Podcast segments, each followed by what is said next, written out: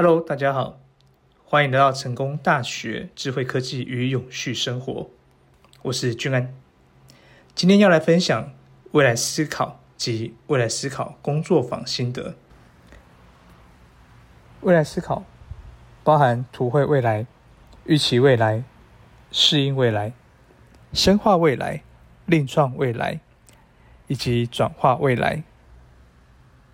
这些内容，我们可以把它当做是一个工具，一个技巧。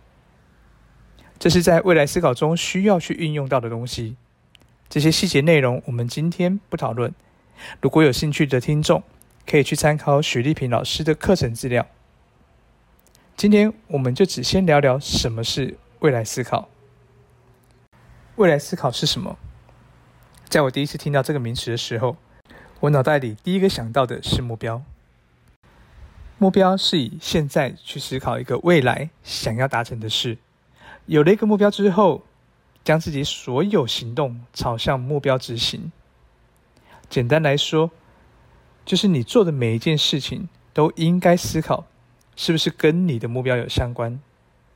每一个人每一天的时间都是有限的，那么如果你做的事跟目标没有关，是不是应该好好想想，到底要不要花这个时间去做这件事？我们以全球首富马斯克来举例，马斯克设定许多个目标，其中包含全自动驾驶汽车上市、推出卫星网络、人类重返月球计划。这些目标有些快完成了，有些还没完成的，有些还在进行中。不论进度如何，都可以确定的是，马斯克是朝着他的目标在前进。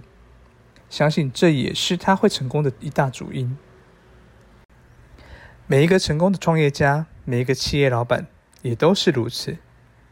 也许你会说，我又没有要当老板，我又没有要创业。但设定目标就是帮助你完成每一件事的方式。即便是在生活中的大小事，只要你规划出预计要完成的时间，要怎么去做执行，有没有要找人一起完成？做完的结果又会如何？你就是已经在设定目标了。其实未来思考就是在做这件事。未来思考利用有效的工具与技巧，深入的规划目标，以及达成目标所需要的步骤，甚至是量化你的目标与步骤。也许你会觉得很抽象，会觉得不知道该怎么执行。放心的去尝试吧。做了未来思考。又不会让你有任何的损失。